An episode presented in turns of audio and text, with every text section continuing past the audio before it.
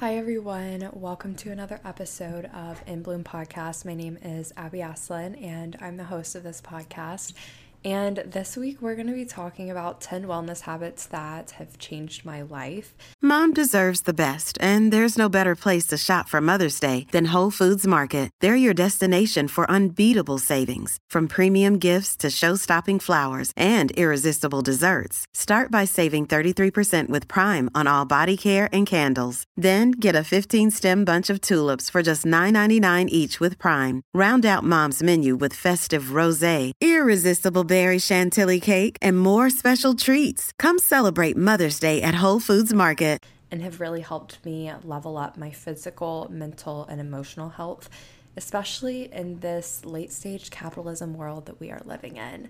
Because I think so many things about the way just society is and life is nowadays are really just starting to and have been taking such a toll on so many of our mental, physical, and emotional health. And it's hard to deal with sometimes. So I do want to just share the things that I think have really helped me level up in those three areas with my health and things that I have found made the biggest impact when it comes to my wellness journey and if you've been following me for any amount of time, really, on my YouTube channel or on my podcast or on my social media, you know that overall health and overall wellness has always been a big priority to me. Even when I was in college, I would say I was a lot more conscious of you know leading a healthier lifestyle and I'm not saying that I was like this poster child for leading a healthy lifestyle because I certainly wasn't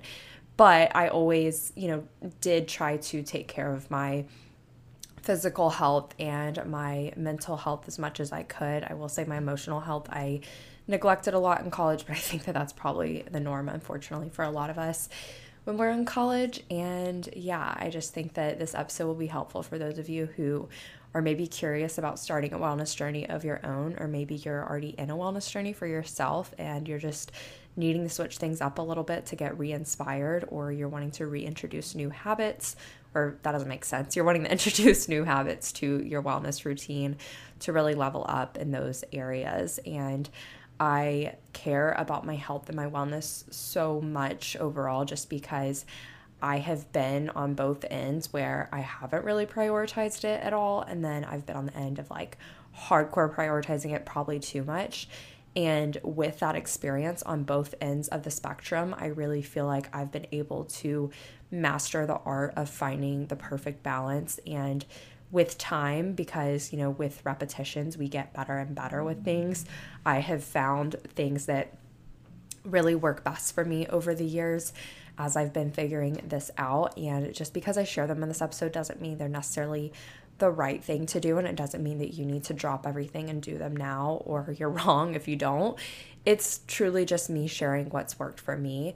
And I will say, if anything, talking about like body image or relationship with food or exercise or anything like that is triggering to you in any way, then definitely keep that in mind as you listen to the remainder of the episode because I certainly don't want to go into this episode without putting in that disclaimer. So, just a heads up um, that that will be brought up in the first and probably fifth and maybe seventh thing I mentioned today out of the 10 things. So I'll try to say number one, number two, number three as I go through these so that you can still at least listen to the episode if that is a trigger warning that you are paying attention to. Um, just wanted to let y'all know out the gate. But it is a rainy Friday evening when I'm recording this, and if you can hear the rain, sorry. We've had the just most wet couple of days here in Houston. There was a horrible storm that came through last night when, of course, conveniently when I was trying to fall asleep. And I mean, it was the loudest thunder I've heard in my entire life. Like, I could not believe how loud it was. The lightning was definitely striking like right outside our window. I mean, it was really intense. So like with the constant flashes and the constant really loud thunder, and it was like really consistent too. It was just so hard to fall asleep. So I'm so sleepy today and it's been a very like just long and tough work week. I had a super long work day yesterday and I was in office um, all day from like 7:45 to 4 and then I took a break to work out for an hour and I drove home and I worked until like 9 so it was just like a really long day. Um, and I'm feeling it today to be honest, but I wanted to go ahead and record this um, on this Friday evening because we are going out of town to Dallas this weekend for Passover and for Easter to celebrate with my fiance's family because he has some family in Dallas. So we're going to go see them and then see his younger sister do Easter with her because she goes to school in Fort Worth. Um, so we'll be seeing her on Sunday as well. So looking forward to all of that. But I wanted to go ahead and get this out of the way because I didn't want like Sunday to come around because I know we probably won't get back until like the late evening. And there's actually a chance that I may have to work this weekend too for the provision I'm currently on. And I if that happens, that I wouldn't have time to record the podcast because we would need to have all of our edits and everything done by like Sunday evening, Sunday afternoon, actually. So I just wanted to go ahead and get this out of the way. But without further ado, let's go ahead and get started with a quote for this week's episode. And this week's episode for the quote, it's not really related to the. Actually, it can be related to the episode if you think about it. Um, and a certain perspective, but it's from Morgan Harper Nichols, and I actually definitely think I have probably used this quote before. I don't know. I know I've used several of Morgan Harper Nichols before, but I she has great quotes, so I mean, can you blame me? But I really like this one for this week, um, and it's just a really nice reminder. So the quote says, "If there's ever a day when you feel tired of saying good for them, and you are wondering when things will be good for you." Take heart with great hope and consider all the things this season of growing will lead into. Like an ocean that awaits many miles away, you may not be there yet, but you are surely on your way. So take your time while you are journeying, travel light, be safe, for there will come a time when you finally arrive on those shores and you will be so glad you did not settle. You will be so glad you did not give up. You will be so glad you did not sync yourself to someone else's pace and chose instead to anchor yourself in the st- steady rhythm of grace. And after everything you went through, you arrived where you needed to be on time, and everything will be fine. Not perfect, but fine. For every beautiful thing will happen in its time.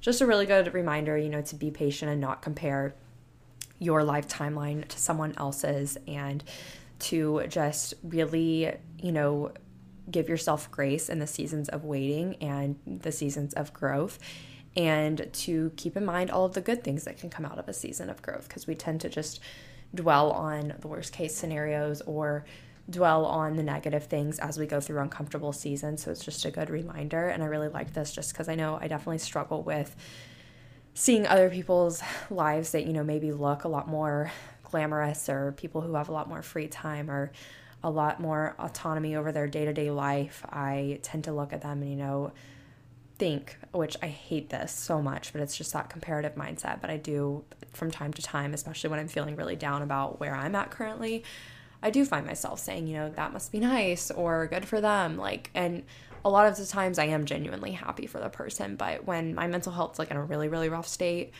then yes, there's definitely some envy there, and that's just not the healthiest thing in the world. But it's it's human, so I just thought this was a really good reminder, and I think it's especially good for you know wellness journeys and health journeys as well to apply this quote to that because when you're getting started on a health and wellness journey, it can be so discouraging when you look at someone who has been you know, it, or you look at someone who just like seems to have their life together, like they meal prep, they have a workout routine consistently, they you know, meditate every day. And it's like all these things. And you're sitting here with no wellness journey and you're looking at that thinking to yourself, oh my gosh, this is so overwhelming. You know, I have to start all of this for my wellness journey.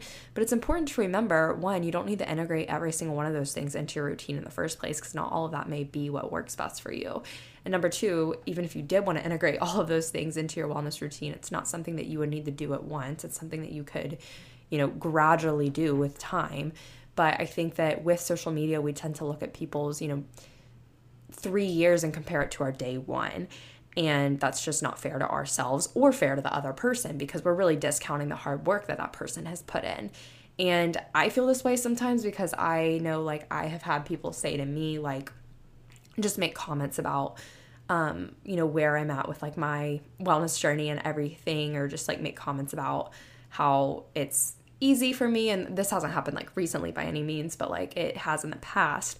And it was always really off-putting because i was like i work so hard for this. What do you mean? Like what? So it can be really easy especially with social media to compare where you're at today with someone else else's like three years like i said.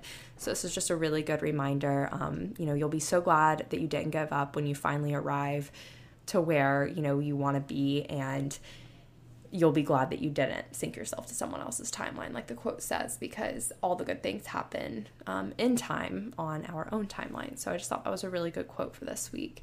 And for my gratitude this week, I'm just really thankful for my support system and my family. Um, unfortunately, last weekend, I actually lost one of my grandparents, and it's been really hard because it it's just like not something that I've had to deal with, thankfully, as an adult. Um, I lost my great grandmother a few years ago, but it was something that we like kind of had time to come to terms with. And not saying that made it easier by any means, but um, that was several years ago, like early in college. And in my adult life, I just fortunately have not had to grieve or deal with the loss of, you know, people in my life that are close to me besides my great grandmother several years ago. And it's just been really hard because of just how much I'm feeling for my dad and his siblings right now. And it's been really hard because I know how special it was to have like my grandma's at my brother's wedding when he got married several years ago and knowing you know that my grandma's not going to be there um, my dad's mom won't be there for mine is hard and just hard to accept in general that she's no longer here because she was just truly the most supportive and brightest and loving soul. And I have just been really thankful lately that I got the time with her that I did because unfortunately we didn't ever really grow up that close to her because she's always lived in Texas. And we would see her like once every other year or once a year, if that and I hate that, but that's just how it was growing up because we've always lived far. And I do just want to say, you know, I've just been so grateful for the time that I've gotten to see her in the last year and a half because since I have moved to Texas, I've seen her so much more and it's been such a blessing and I'm I saw her more in the last year than I did like in any other year of my life, or really even I would go as far to say combined, but it's probably not that much. But I mean, it's close to it because I just, it's so nice to be able to be in close driving distance, you know? And yeah, I mean, we're going to miss her a lot, but I'm, you know, glad that she's not in pain anymore. And she's been, she had been sick for a while. So, um, it just sucks. And it's, you know, not something that's easy at all and it's really hard because when you lose someone you love it just kind of feels like the world stops and you have to keep going which is really hard. Um, and you want to let yourself feel things and feel your feelings and everything and grieve. But when you just have to like jump back into like really crazy insane work weeks and just go about like nothing happened it's just so difficult and I am taking a day for bereavement for her um, funeral and service next Friday. But it was just hard because I found out, I think, Saturday or Sunday morning. And then I just kind of like went through, I had to go through work this week because it's like one of my biggest weeks of the year, basically. And it was just really hard. Um, but I'm just really grateful for my support system through all of this, um, for my fiance and his family, and just for my family in general. And um, yeah, and I just want to say, like, I don't, I struggle with sharing this kind of stuff just because it's, you know, a level of vulnerability mm-hmm. that's hard. Um, but I do just want to say if you are going through anything similar or you have been through anything similar recently, um, I'm sending all of my love to you and my DMs are always open. I may not get to it right away, especially with just how busy things are right now and how crazy everything is. But if you just need to like feel like you have a friend, like please know my DMs are always open because I never want anyone to have to go through something like this alone. Because um, it's hard and nobody deserves to go through, you know, losing a loved one alone in general. So that is my gratitude for this week. And I love and miss my grandma already so so much. Um, but it's it's just something. It's part of life, unfortunately, and it just it happens. But um, yeah, it's it's hard. But I'm grateful for all the time and memories that I did get with her, and for my support system. And now getting into this week's episode, I want to start off with the first thing, which is something that I have definitely talked about before on the podcast and I've talked about before on my YouTube channel and everything. So it's not necessarily anything new, but I can't just do this episode and not mention it just because it's such an integral part to my wellness routine and my wellness habits. So, movement and finding a form of movement for me that doesn't feel forced and allowing myself to switch things up as needed. What I mean by this is basically just having a consistent workout routine. I, in the last six to eight months, I have been more consistent with working out and more happy with working out than I have been in my entire life. And it's all about finding something that works for you. And I started going to F45 in October when we moved. And before that, I was mainly doing spin classes. Um, and then before that, I was mainly like lifting in the gym. And I had periods of being happy with both of those workouts, but I definitely got to points where I wasn't really feeling motivated or inspired with them, which is fine. And I think that happens even with the workouts you do love. But I have just been on such a high with F45 ever since I started. And I think it's just because it's something that's truly so challenging for me. And it's like, even though it gets easier with time because you get more used to it, there are days and times like where you will still be so challenged and it'll feel just as tough as like your first class. And that's so important to me with working out because um, i do really like to challenge myself. And it's also just been so great because it goes by so quickly. And i am somebody that gets so bored with workouts especially if they're stationary. And that i think is why i love it so much too is because i feel like i blink and it's over. So it's like a very short suffering you know and I have just absolutely been loving it. And I love just how I feel afterwards because I always have like a really great endorphin rush afterwards. And I love that it's a mix of strength and cardio because everything I was doing before was pretty much solely strength or solely cardio. So having this mix, I've just noticed like how much better I feel and how much better my body feels. And granted, there's been some weeks where I've gone like six days a week and my body has like felt beyond done at the end of the week, rightfully so. You know, I went six days that week, so like you would think that I would be really tired. And I don't really do that anymore because I kind of noticed that that's like a quick way to burn out my body and fatigue. So I tend to just try to not do more than five days a week. And then I'll usually do one like dedicated yoga session either every other week or every week. And then i try to always stretch in the mornings for at least 5 to 10 minutes which is something i've started doing recently.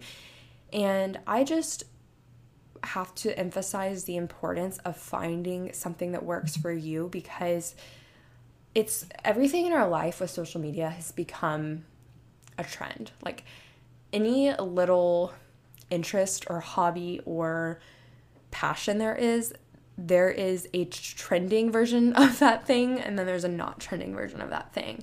For example, like with workouts, it's I feel like Spin had a moment and then it's like Pilates is the thing now and you know strength training has its moment and it's just everyone needs to do what's best for them and it's great when these trends do happen because it brings more awareness to different kinds of workouts that you may have not otherwise gone and tried but at the same time, you do have to just kind of do what works best for you and do something that you don't feel like you are forcing yourself to go. And don't get me wrong, there are days when I don't want to go because I'm tired or I would rather, you know, just rest for a little bit. But you kind of just get to a point where you know how much better you feel afterwards. And knowing that feeling in the back of your mind it's so much easier to just get yourself to go. But I'm literally at a point with working out now where I am always trying to find a way to fit it in my schedule. And each day I'm looking forward to it. And like I said, there are moments where that's not the case. So me saying that is kind of like a generalized statement. But I find myself, you know, looking forward to it and trying to like schedule my day based on when I can go. And if that doesn't like speak volumes about how I feel about it and how much I love it. I don't know what will, but the biggest takeaway with movement is that you have to give yourself grace with it.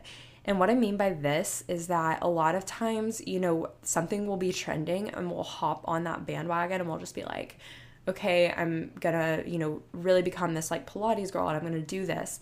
And whether it's because you're doing it for the wrong reasons or maybe you did too much too fast or maybe you didn't give it a fair enough shot, you can switch things up as you need to. You know, I think so many of us we think that once we start to like something and or once we start to see results from something, we have to stick with it.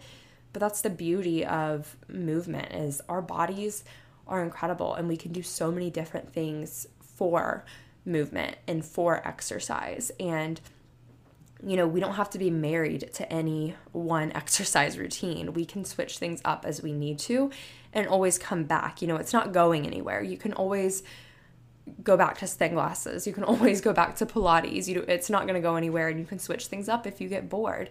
And I think we treat it like a breakup. You know, it's like, "Oh, I'm just not really feeling Pilates anymore. Like I just I'm not feeling motivated to go." And like that's okay. You can part ways with it whether that's 3 days or 3 weeks or 3 months or 3 years and it will be there when you're ready to go back to it.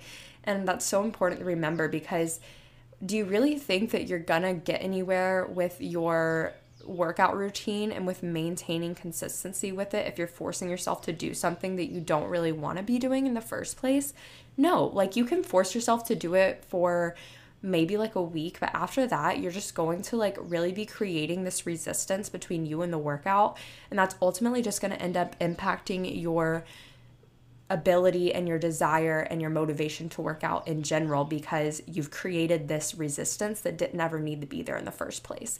Like you could have kept up that consistent routine with movement if you just allowed yourself to switch things up rather than forcing yourself to stick to something that you don't really care about anymore or that's not filling your cup anymore or just isn't really doing what you want it to do. It's okay to switch things up and it's better to just go ahead and switch things up and accept that and go try something else rather than forcing yourself to do something that you don't want to do anymore and creating a resistance that's going to end up causing a lot of tension between you and your workout routine. And movement is just so important. And I have really, and this goes for my whole wellness journey in general. I think a lot of people look at people who prioritize like wellness and the foods they eat and how much they exercise as being like too controlling and too, you know, by the book with how they live their life. But like that's not for anyone to judge because we're all just doing trying to do what works best for us. But the whole reason why I'm so into it is because I don't know if it's me like almost being 25. I don't really know if it's just me having a year of plus of post grad under my belt at this point. But I, one of my just like core desires is to just feel good. And I don't know if that's because I don't feel good in a lot of areas of my life. So I just really want to, you know, do things that make me physically and mentally and emotionally feel good as much as I can. I don't know if it's because I've gone through periods where I haven't felt good physically. I don't really know what it is, but I just want to feel good and I want to be healthy. Like it's an absolute top priority for me at the end of every day. I don't I, I don't sit here, I don't have these like goals in terms of my I don't have like a goal weight, I don't have a goal physique. I am truly just trying to feel good and be healthy and that is my goal because I want to be healthy when I have kids. I want to be taking care of myself now so that when I want to start trying to have kids, it hopefully makes my life easier and I want to be, you know, in good shape, like mentally, physically, and emotionally when I have children, so I can be the best parent and wife I can be. And I want to, you know, live as long as of a life as I can and taking care of my health is like one of the top ways to do that. Does that mean I'm going to have this like incredibly strict and you know absolutely no grace life with, you know, eating unhealthy or having lazy days. Hey, it's Ryan Reynolds, and I'm here with Keith, co star of my upcoming film, If, only in theaters, May 17th. Do you want to tell people the big news?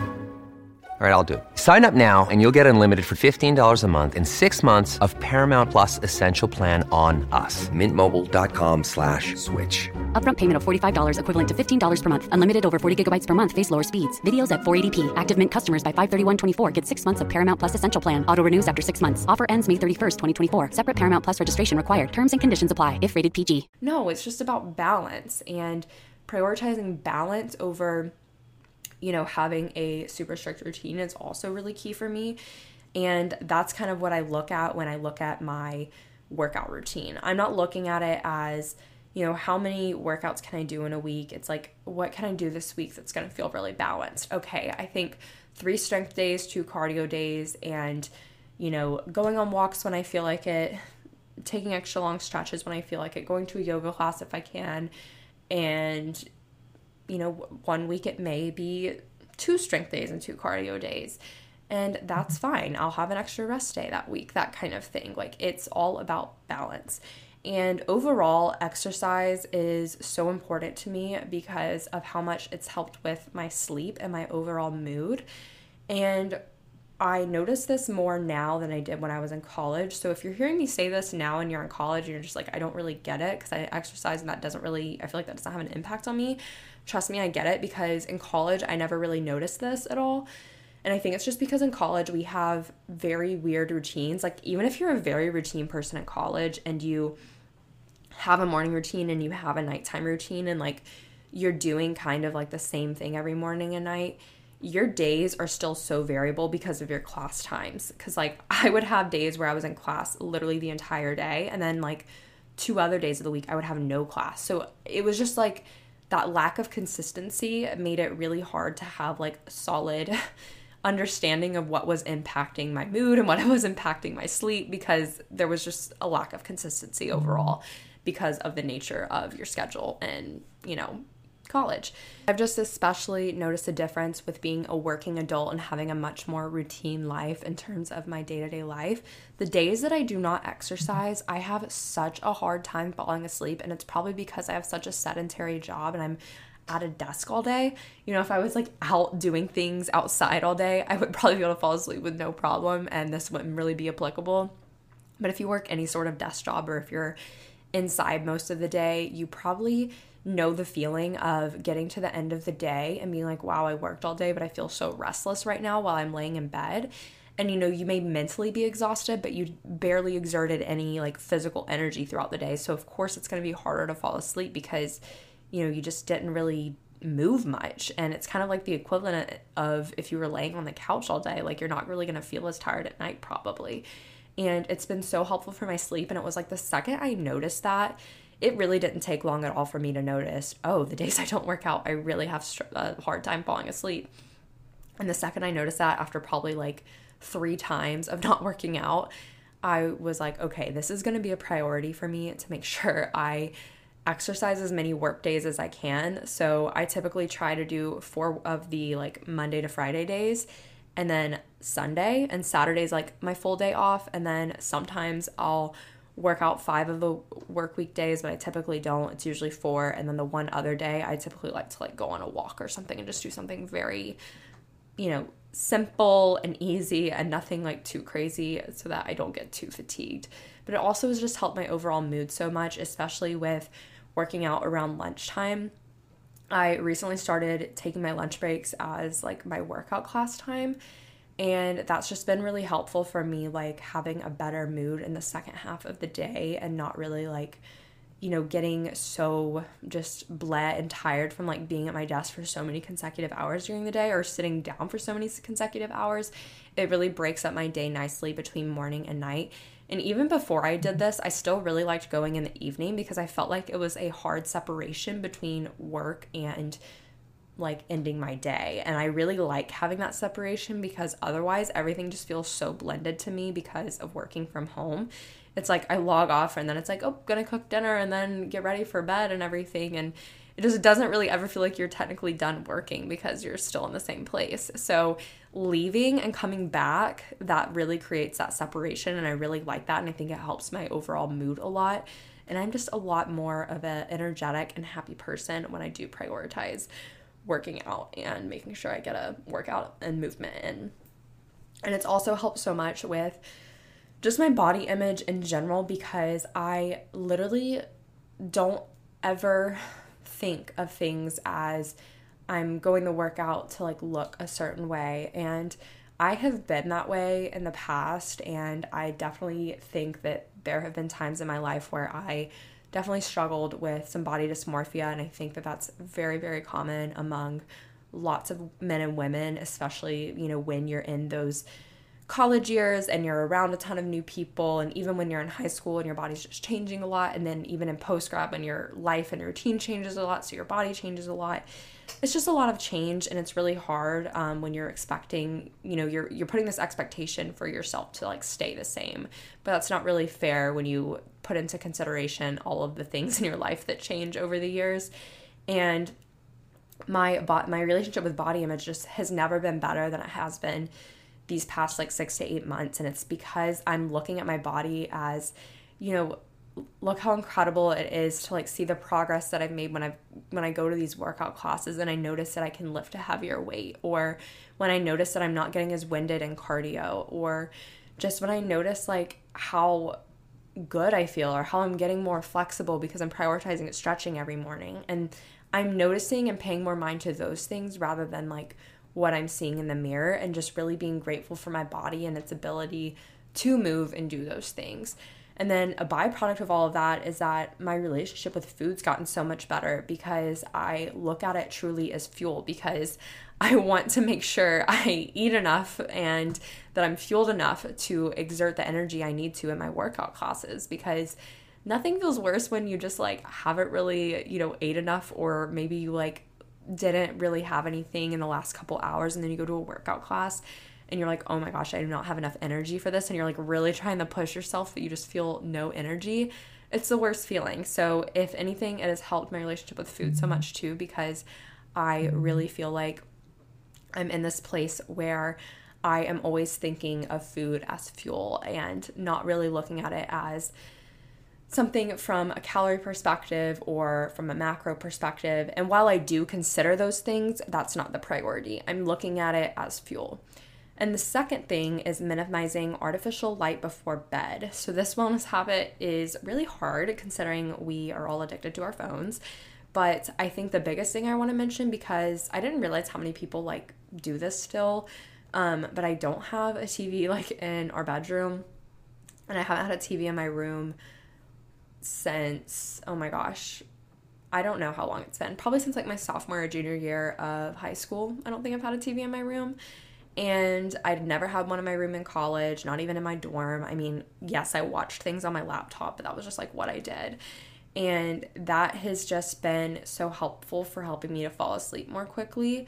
And I really try to not be on my phone before bed too, like for the last hour, but it definitely doesn't always happen because sometimes, you know, like yesterday for example i was in office for like the whole day and then i had to work more when i got home and i had so many texts from yesterday that i just like hadn't gotten to and i was like oh i feel like i need to post something on social media because i just haven't really posted anything this week and i just like felt all this pressure and i was like oh i should like probably post like my outfit from today at work and i was like trying to do all of that but i was also just trying to hurry up and get the sleep because I was done working at like nine o'clock and I knew I'd have to get up early this morning. So I was like, oh, I want to try and get, you know, a full amount of sleep tonight. So obviously I got in bed and I was like responding to my text and like, you know, posting something on Instagram and all of this stuff. And totally didn't go by that last night, but it was more so because I was like, oh my gosh, haven't been on my phone all day and I need to do X, Y, and Z, and I'm about to go to bed, so I'm just gonna do it right here. But I really try not to be on my phone before bed and really just try to go by the rule of thumb of like, okay, don't get on social media when I am laying in bed because that is a really quick way to just get yourself in the habit of doom scrolling. And I really try not to do that, and I try not to check my phone first thing in the morning as well. But another thing that I've really tried to do lately, which has been hard because it's always been sort of a comfort thing for me, is not having my computer in bed. Because in college, one of my favorite things to do was to like pull out my computer and just open up YouTube and watch my YouTube subscriptions when I would wake up in the morning with my cup of coffee in bed or do it as I was going to sleep for the night. And like sometimes I would fall asleep with my computer in my lap watching videos. And don't get me wrong, I there are days when I crave, I'm like, okay, I just want to like go lay in bed and open up YouTube and have my cup of coffee. And I haven't done that in a long time, but every now and then when I crave it, I absolutely let myself do it.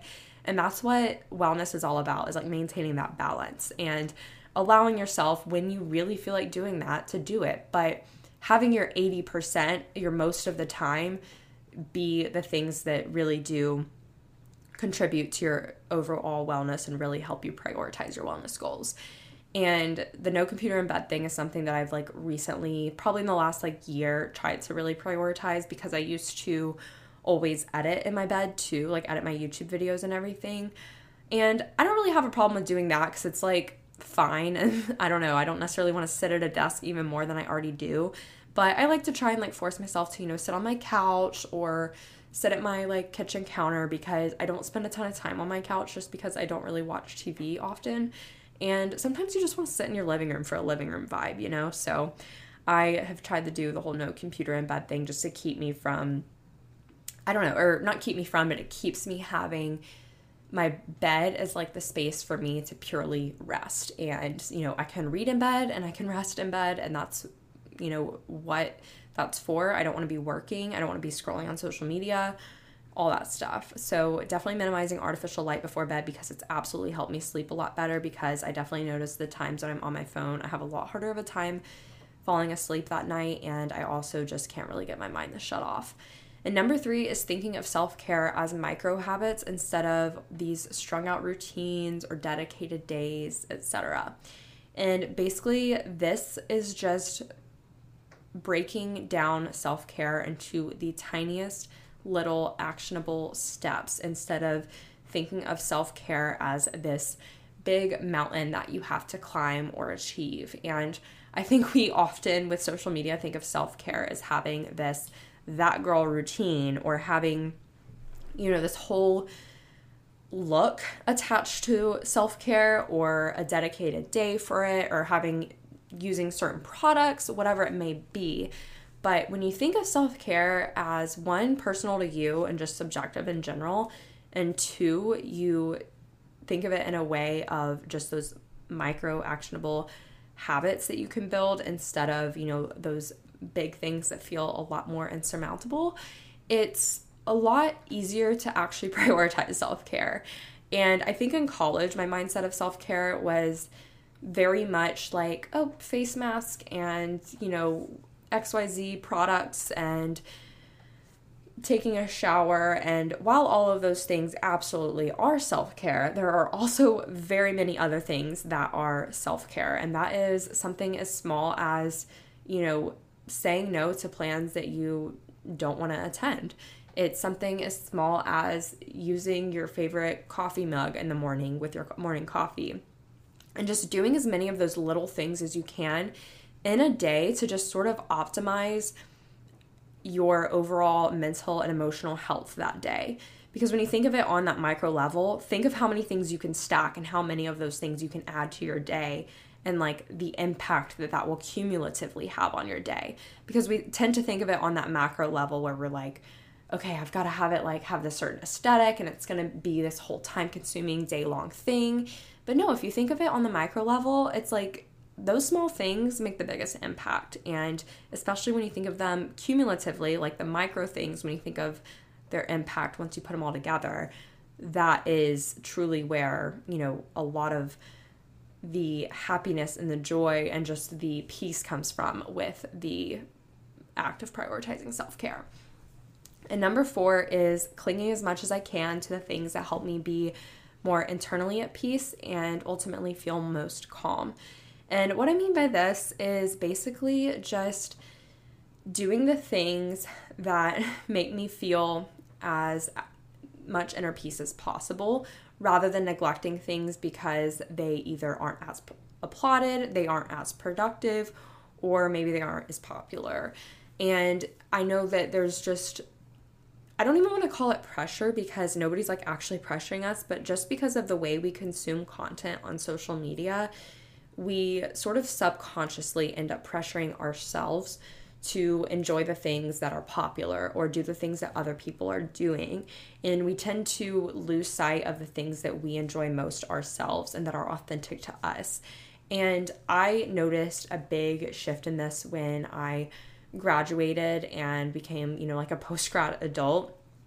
Because I think in college, when you're around people who are, you know, all in the same phase of life and all the same age and all of that stuff, it's really easy to just sort of morph your habits into the habits and lifestyle of like the people around you without really thinking about what you actually truly care about at the end of the day and what's authentic to you. And then when I got in post grad and I like wasn't surrounded by a ton of people because like I have like one friend in my city, it's like, oh, I you know, have all these interests and things that I have just kind of neglected over the years because they weren't viewed to be like productive things. And I've like attached this productive identity to all of my content on social media. So I kind of got to this point where I felt like if it wasn't productive or if it wasn't a certain level of aesthetic I couldn't do it because I create content with most of my life. So it's like oh if this isn't going to get me views because it's not necessarily seen as productive or it's not as applauded then I'm not going to do it.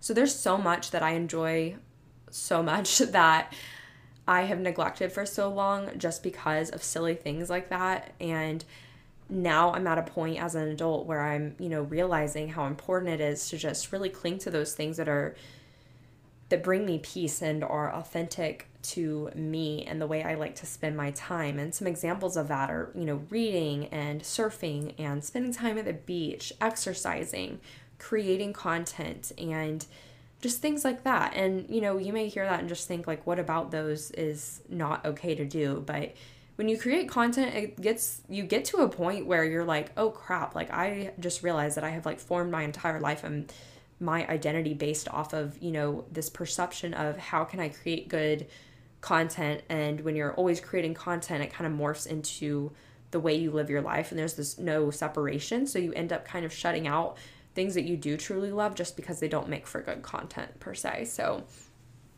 which all of those things I think could make for good content, but maybe they don't just necessarily align with where you're at in life right now, but there's still things that you really enjoy. So, there's no way to like sort of easily fit it into your life. And that's kind of how I feel with like surfing and the beach. Like, those are two things that I cherish so much, that I care so much about, but I don't really get to do that often or go to that often anymore. So it's, you know, okay, how can I prioritize like being able to go back to Florida where my parents are to the beach this year and get that peace. Whereas, you know, I feel like I feel pressured to go on vacations to new places for content and to, you know, show people these new places in my vlogs or on my Instagram or whatever. That's what I feel pressured to do.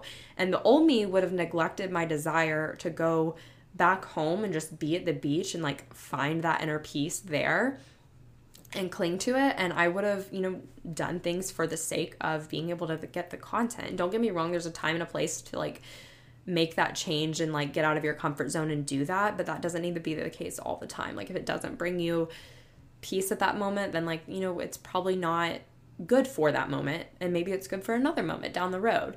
So today me, present me is somebody that would, you know, prioritize like actually just going back home and saying, okay, maybe it's ridiculous that the only times I travel I'm pretty much just going back home, but that's what brings me the most peace where with where I'm at right now in life. So I'm going to do that and I'm not going to care. And it's all about finding that inner peace at the end of the day and finding that inner peace is something that has impacted my wellness and just really getting to a good place mental, mentally and emotionally. And I say finding the inner peace, but really I just mean like identifying those moments where you feel the most stable and calm and at peace. And like whether you take note of them literally or you just sort of like mentally tell yourself, this feels good and I feel at peace. Taking note of that, whether it's mentally or literally, and doing as much as you can to prioritize integrating that into your life as much as you can so that you can create more of those moments where you feel that way. And number five is drinking less alcohol and pacing my alcohol when I do drink. I'm not somebody that's like completely given up alcohol by any means because, oh my lord, I love me a good margarita. I love tequila, and I say that, but I'm not somebody who has like a drink every week by any means But I'd say, like, really, ever since like my senior year of college, I have, you know, just really prioritized pacing myself when I do drink. I'm very much the type of person that's like, okay, I'm going to make sure I eat before I go out and drink. And I'm going to, you know, only have a drink an hour. And if I'm driving, a drink every like two hours or hour and a half. And I typically go by that, but I never top three drinks. Never. Um, I'd I'd even go as far to say two drinks, but have there been times where I've had three drinks? Yes, but it's typically in a situation where I'm like out and about for like six plus hours and I've had three drinks that entire time. So I very, very rarely, you know, I, I don't really like getting drunk. I don't like the way I feel the next day. I don't like the way I feel in the moment. I just really like to get a good buzz and ride that buzz and then be able to function the next day. And that is my personal preference. Am I judging people who go out and, you know, black out on the weekends? No. You spend your time how you want to do it because there was a time and place when I loved getting, you know, drunk and having a great time like that. So, and that's just not where I'm at right now. But for my overall wellness, the best thing for me is Uh, once again, here I am saying it, balance and just drinking less alcohol overall and pacing my alcohol when I do drink. And then something to go off of this, I wanted to share some like replacement drinks that I like instead of alcohol that sort of just give you that same they don't they don't give you a buzz, but they give you that same like, oh, I'm drinking a fun drink vibe. Because you know how sometimes you're just like at a restaurant and you're like, oh, I want a fun drink. Well, sometimes you want a fun drink, but you don't want the alcohol. So, yeah, you can order a mocktail. But if you're at home and you're like, what can I drink that feels like I'm having a cocktail at home or a fun drink at a restaurant? I really love Poppis. I have one sitting right next to me right now. I love the raspberry rose and the watermelon and the strawberry lemon flavor and the cherry limeade flavor. But my favorite is probably raspberry rose and the cherry limeade or cherry lime. And then I also really like kombucha. I love a lot of different kombuchas. I like Health-Ade, Buddha's Brew, which is brewed in Austin, Texas. So you can pretty much only get it in Texas, I think, is like my favorite. Um, I love the prickly pear one, the strawberry lemonade, and the pineapple super greens the most. And then I do like some of the Synergy ones, but the Synergy ones feel a little bit more syrupy to me than some of the others and like thicker. So I don't necessarily love that, but that's just because I've drank a lot of different kombuchas at this point, but absolutely love a kombucha. And I also really like Olipops. And the Olipop cream soda is probably like my favorite fun drink of all of those. And it's just so good and it tastes so legitimate. And I also really like the Olipop orange and the cherry cola. Um, and then the banana cream's fun and good. So those are just like some fun other drinks. If you just need like a fun drink, I wanted to share those with you. But I also wanted to say, you know, drinking less alcohol ultimately like just boils down to the lifestyle you're living because if you're in a situation where the people you're surrounding yourself with are people who you know drink every weekend and they like their their priority is to go out every weekend then that's probably what you're going to find yourself doing so I've gotten to the point where, you know, I just surround myself with people who either live a similar lifestyle to me or maybe they don't live a similar lifestyle to me and they drink a lot more often than I do.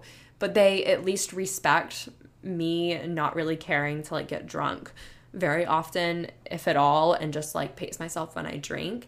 And they respect everyone living their life the way they want to. Because I have no problem. Like, if my friends want to go out, like, I will absolutely go out with them. I'm not gonna reject going going out just because I don't want to get drunk. Like I can I know that I have the self-control to be like, okay, like yeah, my friends want to go out. Heck yeah, I want to go out too. And I'm just not going to, you know, I don't have to get drunk. I can just pace myself the whole time. And the best part is is you know, I can drive myself. I can commit to having one drink or two drinks and staying there longer. And then I don't have to pay for an Uber either. And just always being safe with it. And I, I know I have that self control and I like being in control, especially when it comes to like the driving and everything.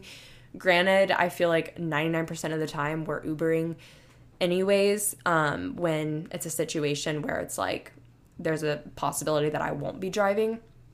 But even in Ubers, I don't necessarily feel safe. I always like freak out and get paranoid about like the driver and like the way they're driving. So I just like to be the one driving and being in control. Um, but it's really, ultimately, obviously, alcohol is you know it's it's not good for us that's like literally proven and it's a depressant and obviously wellness and alcohol don't really go hand in hand but like i've said it's all about balance and i probably drink like once, maybe twice a month. But if I have a long week at work, and even if I don't, sometimes I just want a margarita on a Friday night to kick off the weekend, and I'm gonna flip and do it. Many of us have those stubborn pounds that seem impossible to lose, no matter how good we eat or how hard we work out. My solution is PlushCare.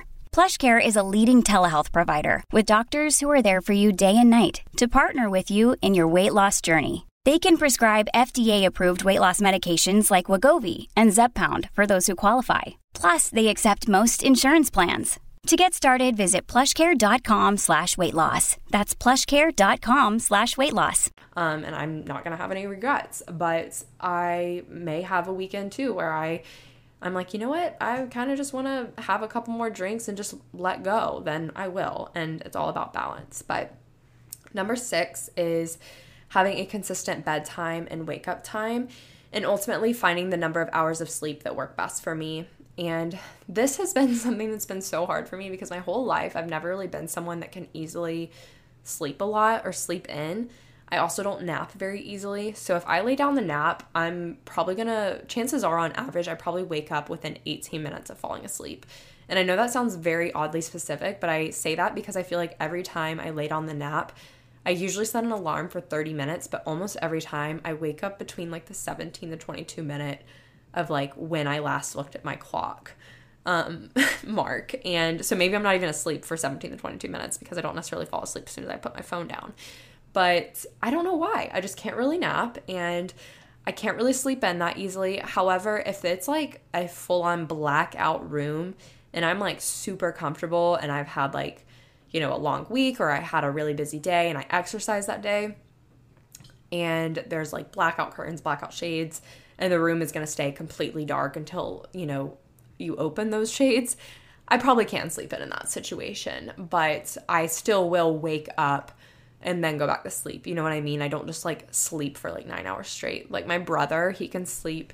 I remember he sent from his Oura ring or his watch or something the other day that he slept for like 12 or 13 hours and it was like nine of them were like deep sleep and I was like literally what? But he is like I don't know he he works really hard so I'm like you know you need that. But that's just not me and it's funny because my dad and I are like both the same way in that sense but then my mom and my brother are like the exact same and that they can fall asleep anywhere anytime and stay asleep. And my dad and I just like we're like yep no sleep till Brooklyn. Not really but bad reference bad joke sorry um, anyways, but I t- tend to try to always wake up within the same 30 minute window in the morning and go to bed within the same 30 minute window so that my body is on as much of a clock as it can be. And that's the other thing that I think that was so hard about college and why I always felt so tired all the time. And I've definitely mentioned this before, but I used to post all the time in college like, please help. I cannot stay asleep in the afternoon in my classes. I am dozing off whether I have class or not every day around 2 to 3 p.m. and I always need to have a power nap or a coffee to get me through the rest of the day. And I think there were a lot of things factoring into this. I don't think I was drinking enough water. I don't really think I was, you know, eating the right food. I think I was eating a lot more processed stuff than I realized and just not really getting true nutrients or as many true nutrients as I needed to. So I was probably pretty deficient on a lot of vitamins and also just having that whack routine of like sitting in class all day one day and then having no class the next day. And I was always tired all the time and even when I was getting enough sleep and even when I, you know, wasn't going out every night on the weekend, it's I just struggled so much with it. And now that I'm an adult and I have a much more structured routine and I feel like I eat a lot more whole foods, I'm drinking a lot more water and I have a much more structured life, I have noticed that, you know, having that consistent bedtime and that consistent wake up time, I don't really get that crash anymore. Do I have days where I feel super tired and like fatigued in the afternoon? Absolutely, 100%. Like I said, I didn't really sleep well last night. And around 2 p.m. today, I was like really starting to crash. Um, but I feel fine now. And it was an everyday thing when I was in college. Like every single day I struggled with it. And it was either I get a coffee or I take a 20 minute power nap. And it was one of those things. And I think that having a consistent bedtime and wake up time, so waking up in that same 30 minute time frame, it puts your body on a schedule. And you know, we have our circadian rhythms. And I think that as much as you can sync that to be like as consistent as possible, like it's only going to benefit you more. And because your body will start to get tired around the same time every day, and your body will start to wake up around the same time every day out of habit. And ultimately, I also think it's really important to just find the number of hours of sleep that work best for you, like I said, because, like I already mentioned, I have a hard time sleeping in. I really naturally wake up after about seven and a half hours of sleep, and that's just kind of what I've accepted. I went through a phase where I would try to force myself to sleep like eight, eight and a half hours because I just felt like that was what I needed and that was what was better for me. And is it probably like what I need? Yes, but I just genuinely feel so much worse when I wake up after eight hours of sleep versus when I wake up after seven and a half. And I know it's all about the timing and, you know, what phase of your sleep cycle you're in when you wake up that impacts, you know, the way you feel in the morning and probably a lot of other factors as well. But I've noticed that if I try to set my alarm, like say I am in bed at 10 o'clock, I will likely set my alarm for six because I know I'm not gonna fall asleep right away. But if I'm like getting in bed at 10 o'clock and, or maybe let's say like 10 15, because it usually doesn't take me like 30 minutes to fall asleep. But on a day where I don't work out, it does probably take me 30 minutes to fall asleep. But if I'm getting into bed around 10 o'clock and I still need to like set my alarm, I'll probably read for like 10 or 15 minutes. Then I will set my alarm for six o'clock the next day. And I know you're probably like, wait, 10 to 6, that's eight hours. And you just say seven and a half. Yes, but I'm talking about like time asleep. So I know that realistically speaking, I'll probably fall asleep around 10:30 if I'm getting in bed around 10. So I'll set my alarm for six, and that'll make sure I get my seven and a half hours of sleep. And then with that, I want to say that having a gradual alarm is so much better. It doesn't have to be the hatch. Do I have the hatch and do I love it? Absolutely yes. But there are plenty of other alarms out there that can do the gradual wake up thing with the noise at your actual alarm time and then the brightening of the lights. Like you can literally one of my friends has literally bought the I think they're like the Philips Hue light bulbs and you can like put them on a timer. So she literally just kind of like duped the Hatch alarm clock and just like found a alarm sound that she like liked and downloaded and then she uses the Philips Hue lights and has them turn on at like a certain hour um, in the morning and the hatch I really like because it starts off dark with the light and then it gradually, you know, gets lighter, kind of like the sun based on when you set your alarm time and I really like that because I typically what ends up typically happening is I wake up before my actual alarm because of the light. So I just wake up feeling a lot more refreshed because it's not like this sudden sound going off and I'm like jolting awake right away. It's more so I'm waking up on my own time, but I'm waking up before my alarm actually sounds because of the sun. And that's just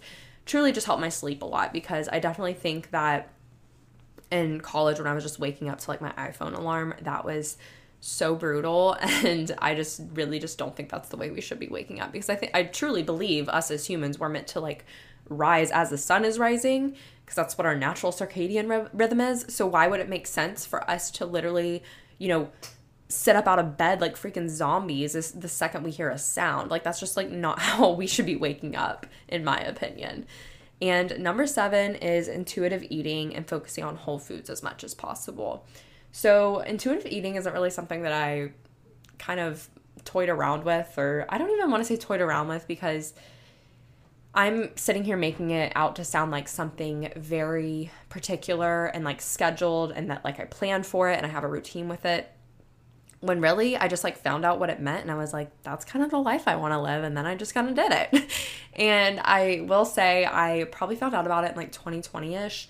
And then when I had Rebecca Lee Health on Instagram on the podcast back in 2020 or 2021, she talked a lot about intuitive eating and it was super beneficial. And I've only learned more about it since then. But really, intuitive eating is quite literally what the words say it's eating intuitively. And eating the foods that you feel like eating when you feel like eating them and you know having a good balance. And i think that that's been the healthiest thing for me because i think in college a lot of times i would like get really focused on like oh i, I feel like i need to eat this chicken because i just haven't had you know chicken in a while or I haven't ate like protein today. And in that case, then yeah, I probably should eat the chicken if I haven't had protein yet. But there are other ways to get protein. And I just like kind of would force myself to eat things just because I felt like it was what I should be eating.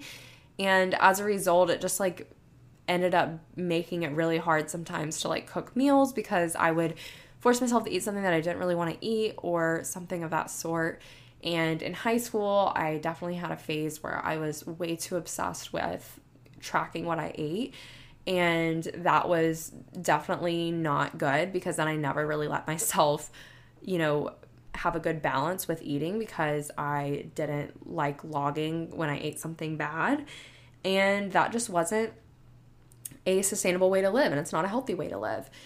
And now that, you know, I'm just working out a lot more and I'm exerting a lot more energy. Like I said earlier, I think of food as fuel, and intuitive eating to me is truly just me having a check in with myself when it's time for me to eat and saying, like, what do I feel like eating right now? And if, you know, sometimes I'll have thoughts that come up, and then I'm like, okay, that sounds good, but I don't really feel like that's what I want right now. Like, for example, yesterday I had texted Griffin while I was at the office, and I was like, what do you want to do for dinner? Um, we can make because we don't really have groceries since we knew we were like going out of town, and our HelloFresh didn't really. It got delivered to like the wrong house, and they like the people didn't bring it to us until like the day after, and it was sitting in like a rain puddle when they brought it back. So it like ruined the box, and then I was like, okay, this food's like literally not good anymore. So we didn't have HelloFresh either, which we typically do, and it was really just we were like, okay, we don't have groceries, we don't have HelloFresh. What do we do? So I texted him and I said, we could do like a breakfast dinner after I get done with my workout class. And he was like, yeah, it sounds good. Because at the moment, that sounded good to me.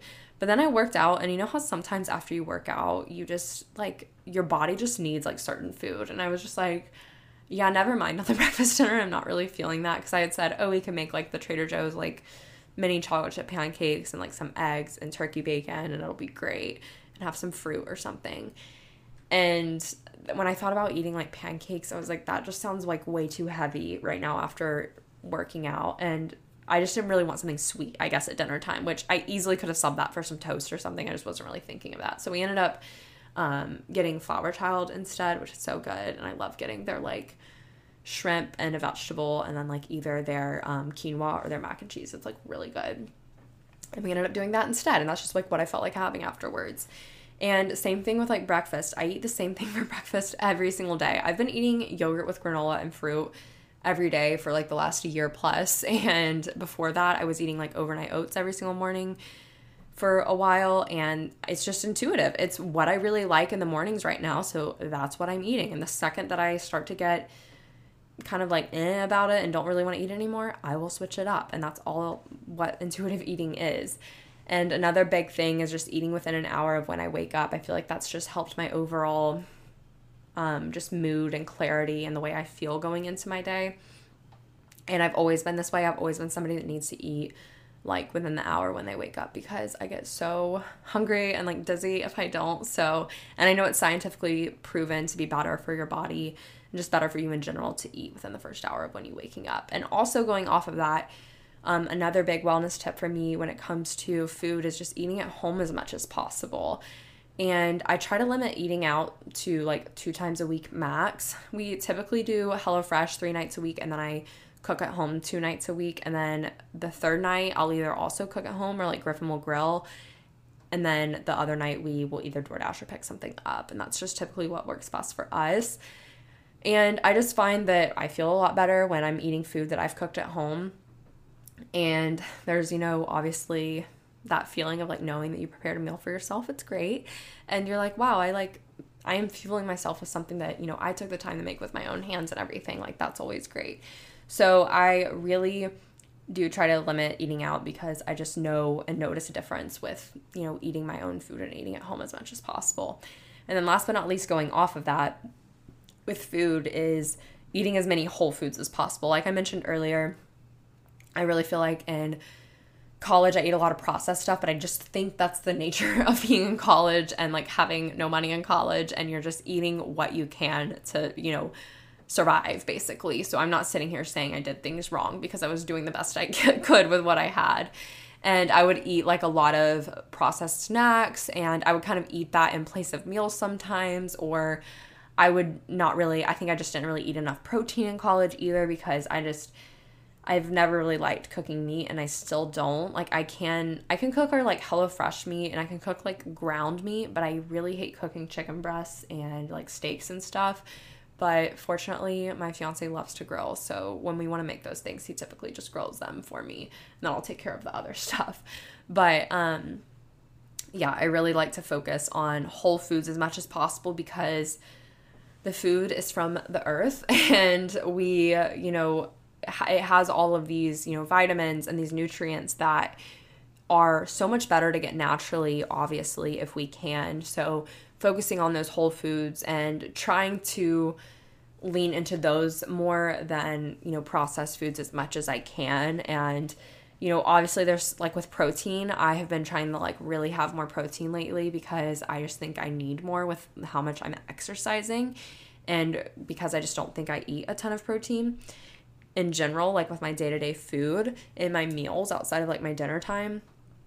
So I do have like protein powder with a smoothie, and like that's totally fine. I'm not sitting here saying that every single meal needs to be this like, you know, homegrown in your garden type of situation. I'm not saying that by any means, but like eating your fruits, eating your veggies, you know, your your meats and just really getting what you can in from like as whole of that natural source as you can, I guess, and keeping as little processed stuff as possible. But I'm not saying here saying that I don't have processed food because I definitely do. But I'm just saying having a balance once again. Is anyone surprised? And number eight is the concept of self acceptance. So, this one has been really big for my mental and emotional and even physical health. And self acceptance is something that I think a lot of us struggle with, and nobody really talks about self acceptance when you're sort of like in your teens or 20s because it's I don't know. I just don't really think any of us know who we are. And it's all about finding who we are and figuring out who we are when we are in our teens and 20s and everything. So it's not really something that anyone can talk about at our age, and it's something that older people can talk to us about. But self acceptance is one of my core values that I have identified in therapy, which you've, if you've been listening to recent episodes, you've heard me talk about my core values. And it's just so important for me to love me for who I am and not try to fabricate myself or any aspect of myself in an effort to appear a certain way or to please people or whatever it may be. And self acceptance is going to take you so far with your mental and emotional health because how are you ever supposed to be happy with yourself when you're not loving who you are and accepting who you are authentically. And if you're trying to force, you know, a certain lifestyle onto yourself that's like just not true to you, or if you're trying to, you know, be someone you're not, whatever it may be, you're really going to end up putting yourself in a situation where you're going to have just not a great relationship with yourself. And there will be a lot of tension and a lot of resistance when it comes to you know, trying to identify who you are and really align with who you are because you're not really going to be your true self if you've, you know, spent all this time and effort into leading a different life that isn't, you know, in acceptance, radical acceptance of yourself. So I think that that one's been really big for me as well. And sort of just, you know, accepting that I am who I am. And that's not me saying, like, oh, I have these terrible traits about me, so I'm just going to accept that that's the way I am. Not necessarily. I'm, you know, sitting here more so saying that I unapologetically love the things that I love. I unapologetically am interested in the things I'm interested in. And th- living that life is so much better for me than trying to force myself to like something because I think I'll be applauded for it more or I think it will, you know, gain the respect of other people more, whatever it may be. Number nine is prioritizing vitamin D. Truly getting as much sun as I possibly can in a day. I'm not the best about this, but I definitely try to be. And I always notice a huge difference when the seasons turn from winter to spring because you know when like it finally hits the 70s and the sun is out and the birds are chirping and you're like outside and you feel the sun literally soak into your skin that moment is like everything to me. And I try to soak it up as much as I can. And I love being in the sun. I have always loved being in the sun. I grew up going to the beach all the time. I grew up doing all day beach days. Like it's a part of my existence and a part of my being. Is that necessarily a good thing that I grew up in the sun all day long? Definitely not, because obviously your sun exposure should be limited and you know, you should use SPF and everything. But I think a lot of people kind of make the sun out to be the devil nowadays. And I'm like, uh, I think the like overly loaded with chemicals sunscreen is a devil, not the literal sun. And obviously, like, yes, the sun can burn you and everything, but you have to be like safe with it. And um, being out in the sun is just so good for your mental health. And I truly just notice a difference in how my mood is and the way I feel when I get like 20 to 30 minutes of sun exposure in a day versus when I don't. And I know that it's like optimal to get that sun exposure first thing in the morning if you can. But unfortunately, I can't really get direct sunlight like on my porch. And I mean, I could go on a walk for 20 or 30 minutes, but it's typically like the sun isn't really in a spot in my neighborhood where it's over the trees until it's like already well into my workday. You know what I mean? So I can't really get the direct sunlight very easily, which is definitely a bummer. But I still try to get that exposure like at lunchtime like when i take my dog on a walk i will walk her and we'll like go sit on a bench together or something and just sit in the sun and it makes me feel so much better when i like walk back inside and i'm getting back to work it's seriously just therapeutic to me and it's proven to be good for you so get as much vitamin d as you can from the sun and last but not least number 10 is cycle tracking um, not cycle syncing. I'm not there yet. I'm not that far into my wellness journey. But what I mean by this is just being aware of how I feel during specific times of the month. That could be mentally taking note, or that could be literally taking note, like I said earlier.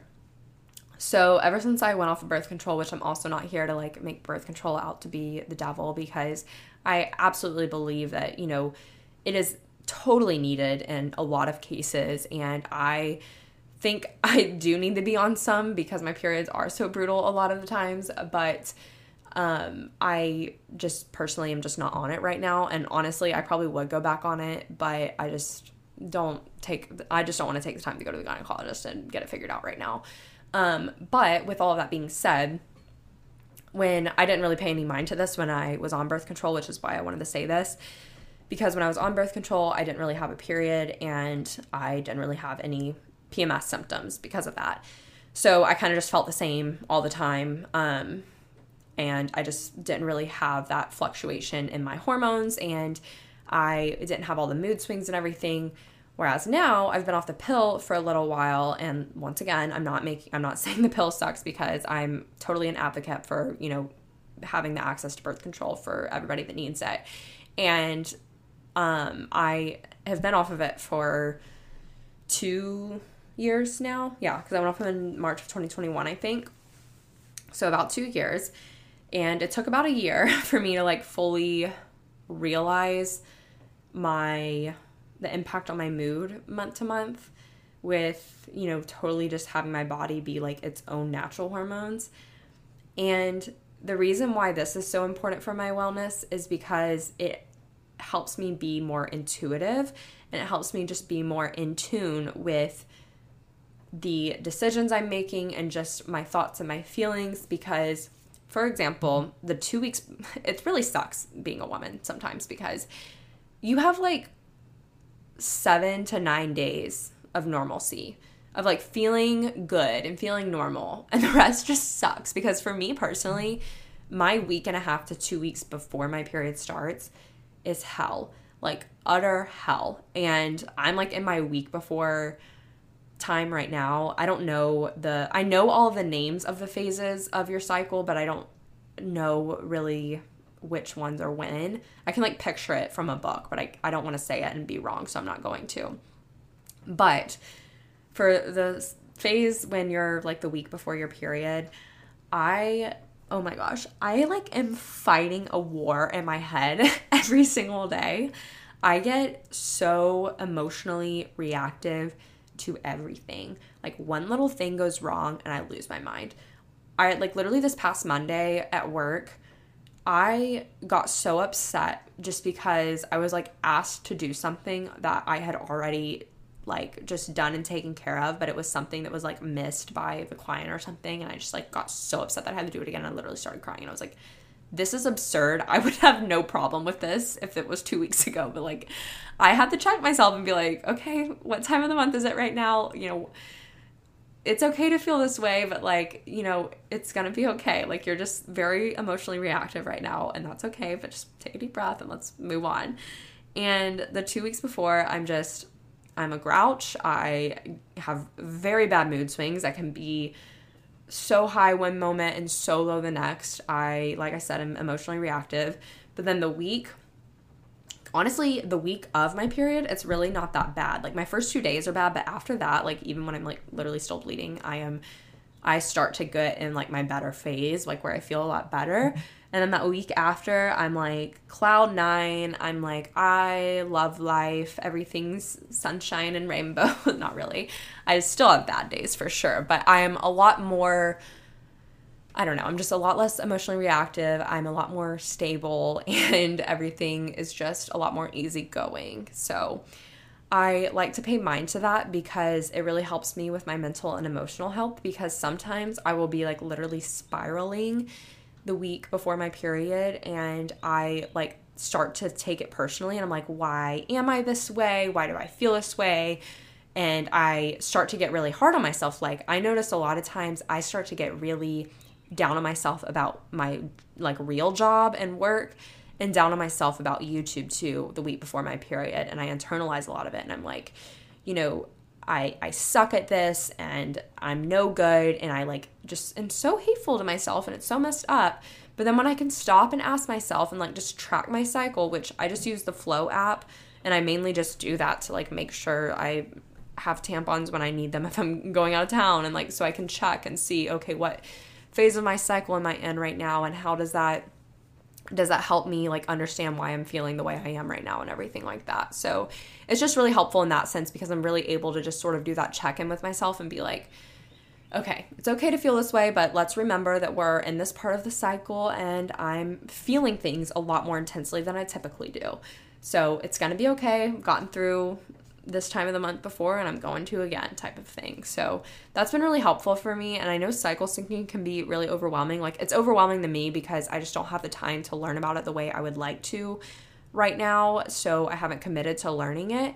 But is it something that I want to learn because I think that it could benefit me even more in the future? Absolutely. But right now, I just don't really know enough about it to talk about it. So I'm obviously not going to. But I do track my cycle and I think that even if you just do that as like the bare minimum, it can be super helpful for your mental and emotional and your physical health because you could even pay attention to the way you feel when you do certain workouts. So like I don't cycle sync my workouts because I just really love F45 and that's what I'm really most motivated to go to.